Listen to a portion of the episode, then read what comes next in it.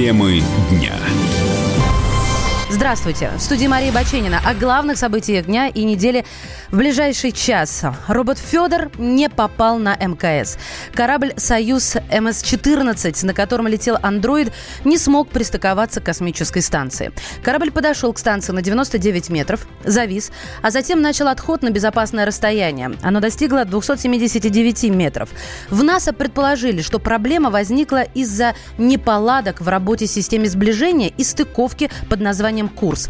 За стартом корабля с роботом Федором в четверг на Байконуре следил мой коллега, научный обозреватель «Комсомольской правды» Владимир Логовский. Он с нами на связи. Здравствуйте, Владимир Игоревич. Здравствуйте, Марин. Подтверждается ли версия НАСА, что проблема в системе стыковки и проверяли ли ее перед вылетом Союза?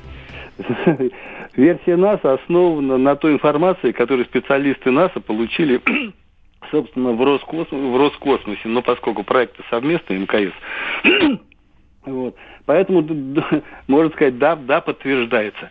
Вот. Но неправильно говорить, что э, корабль «Союз» не смог состыковаться с Международной космической станцией. Это, правильно сказать, Международная космическая станция не смогла принять корабль, потому что вот эта система, курс, она завязана на, э, на МКС, вот на блок поиск, к которому Э, он так называется, малый исследовательский модуль поиск, ну, такая бочка, один из отсеков нашей э, российского сегмента МКС. Вот он, вот там система, она не сработала, там, значит, что какие-то неполадки в системе усиления сигнала, вот ну, того сигнала, который посылается на корабль. Вот это, собственно, взаимодействие, они и производят стыковку в автоматическом режиме. Что-то там не складывалось. Владимир Игоревич, правильно ли понимать, что проблема на МКС, а не на Союзе МС-14, на котором и прибыл Федор? То да, есть она правильно. находится на станции. Возможно ли устранить эту неполадку?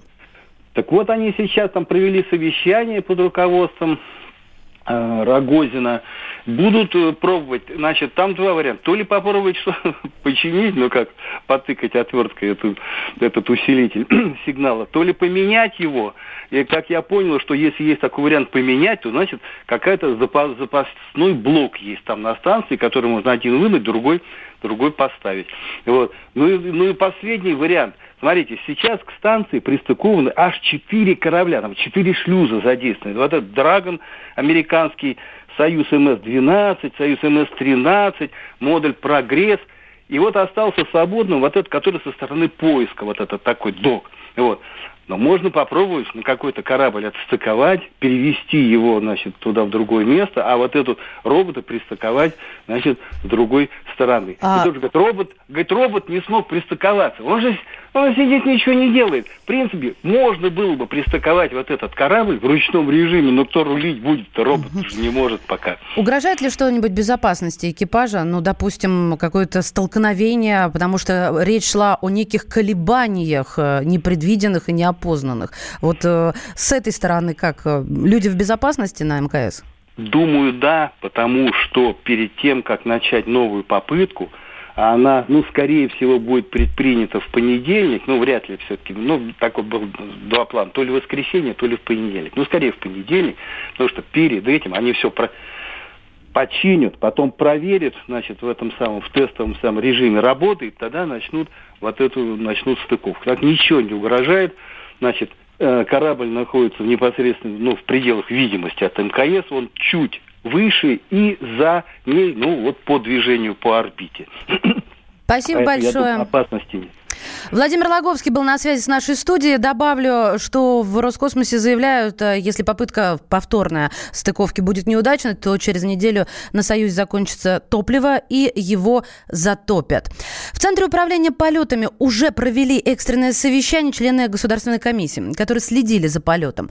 По итогам журналистам отчитался руководитель полета российского сегмента МКС Владимир Соловьев.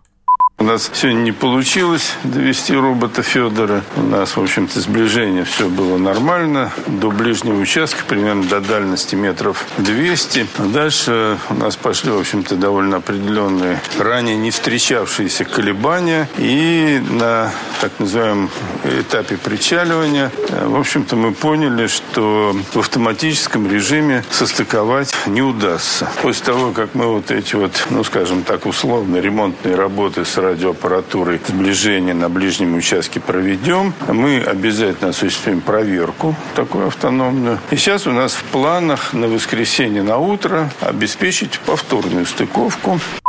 Я добавлю, что это первый за 30 с лишним лет пуск пилотируемого корабля без экипажа. Единственный космонавт на борту – это человекоподобный робот Федор. Планировалось, что он проработает на МКС до 6 сентября, а затем вернется на Землю. Темы дня. Мы вместе дожили до понедельника. Вовремя рассказали тебе о главном во вторник, среду и четверг. А теперь встречай пятницу! На радио «Комсомольская правда» новая программа. Каждую пятницу в 8.00 Сергей Мардан и Надана Фридриксон. Три часа самого острого эфира. Мардан и Надана. В программе «Опять пятница». Взболтай и можешь смешивать.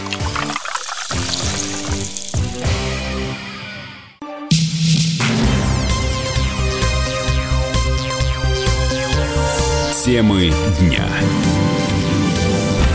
Слушаете радиостанцию «Комсомольская правда». У микрофона Мария Баченина. Во Франции стартует саммит Большой Семерки. Лидеры США, Канады, Италии, Японии, Германии, Великобритании и Франции проведут ряд переговоров, главной темой которых в этом году станет защита окружающей среды и глобальное потепление. Однако не все президенты оказались рады такой встрече. Американский канал CNN сообщил, что Дональд Трамп назвал саммит G7, цитирую, «пустой тратой времени».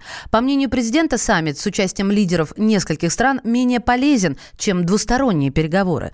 Зачем же тогда Трамп поддержал предложение Эммануэля Макрона вернуть на саммит Россию? И что вообще решает «Большая семерка?» Объясняет замредактора отдела международной политики «Комсомольской правды» Андрей Баранов.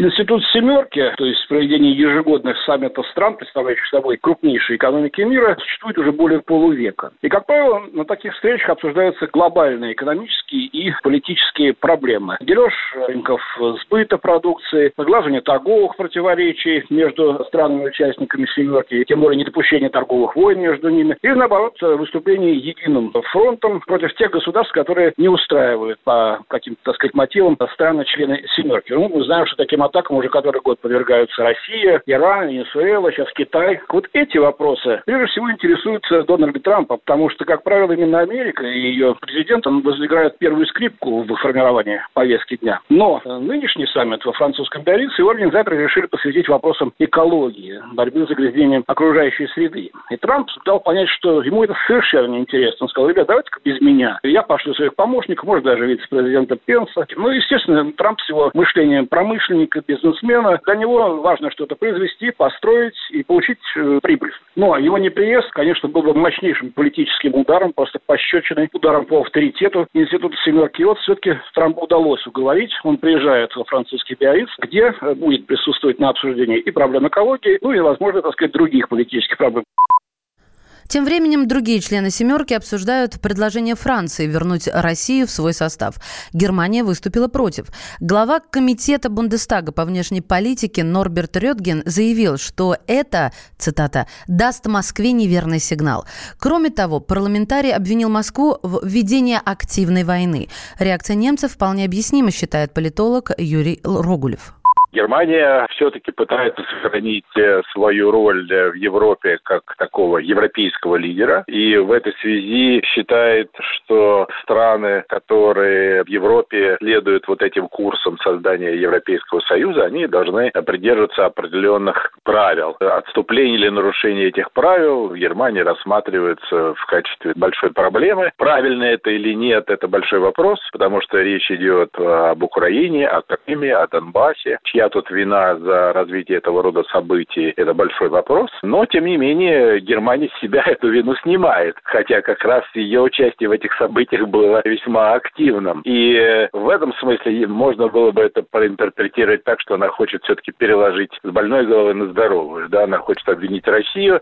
Против возвращения формата «Большой восьмерки» с Россией ранее выступал и новый премьер Британии Борис Джонсон. В Германии требуют удалить украинский сайт «Миротворец». Об этом говорится в ответе правительства Германии на запрос левой партии. Ее депутаты написали, что если ФРГ хочет помогать демократии на Украине, то должна потребовать у министра Авакова преследования авторов сайта. Правительство идею поддержало. Выяснилось, что автор запроса сам попал в базу миротворца. Но его запрос связан не с личными переживаниями, а с настроениями народа, сказал в интервью «Комсомольской правде» депутат Берлинского городского парламента от партии Гуннар Линдеман. Украинский сайт «Миротворец» подстрекает террористические атаки против людей в Украине, в России и во всем остальном мире. Это фашистский список, сделанный украинскими фашистами и поддерживаемый украинским правительством. Его особо поддерживал экс-президент Порошенко. Но «Миротворец» не закрыт даже сейчас. И, разумеется, он поддерживается украинской спецслужбой СБУ. SBO. And uh, я нахожусь в этом списке как враг Украины только за то, что я встречался с местными жителями в Крыму, в Донецке, Луганске, чтобы увидеть, как они живут и себя чувствуют. Более того, как вы знаете, в Крыму и Донбассе также живут этнические немцы. И мой долг немецкого политика — узнать, как живут мои соотечественники в этих регионах. Из-за этого я и оказался в черном списке миротворца. Также я призывал Берлинский городской городской парламент, где я состою, принять меры по закрытию миротворца, поскольку там есть личные данные, как мои, так и других граждан ФРГ. Преследует ли Украина, последует ли Украина требованиям немцев, чтобы получить лояльность Евросоюза, мы спросили политолога Владимира Рогова. У меня в отношении этого вопроса нет даже сдержанного оптимизма по той простой причине, что данный документ – это просто ответ правительства Германии на запрос левой партии, и не более того. И там говорится о том, что, в принципе, федеральное правительство за все хорошее против всего плохого, что оно осуждает миротворец, требует от властей предпринять какие-то действия по удалению сайта, но мы видим, что ничего не происходит. А реально правительство той же ФРГ и других западных государств беспокоит миротворец только в тот момент, если туда попадают их собственные граждане. Если же там граждане граждане Украины и просто русские люди, то, естественно, права человека на этих людей особо не распространяются. Это характерное двуличие стран западной цивилизации, так называемая западная демократия, которая называет себя цивилизованным миром. Политической воли у Зеленского, тем более Авакова, вряд ли будет проявлена в том, чтобы избавиться от такого действенного ресурса и механизма запугивания оппонентов. В Киеве заявляют, что никакого обращения от Германии по поводу миротворца пока не получали. Темы дня.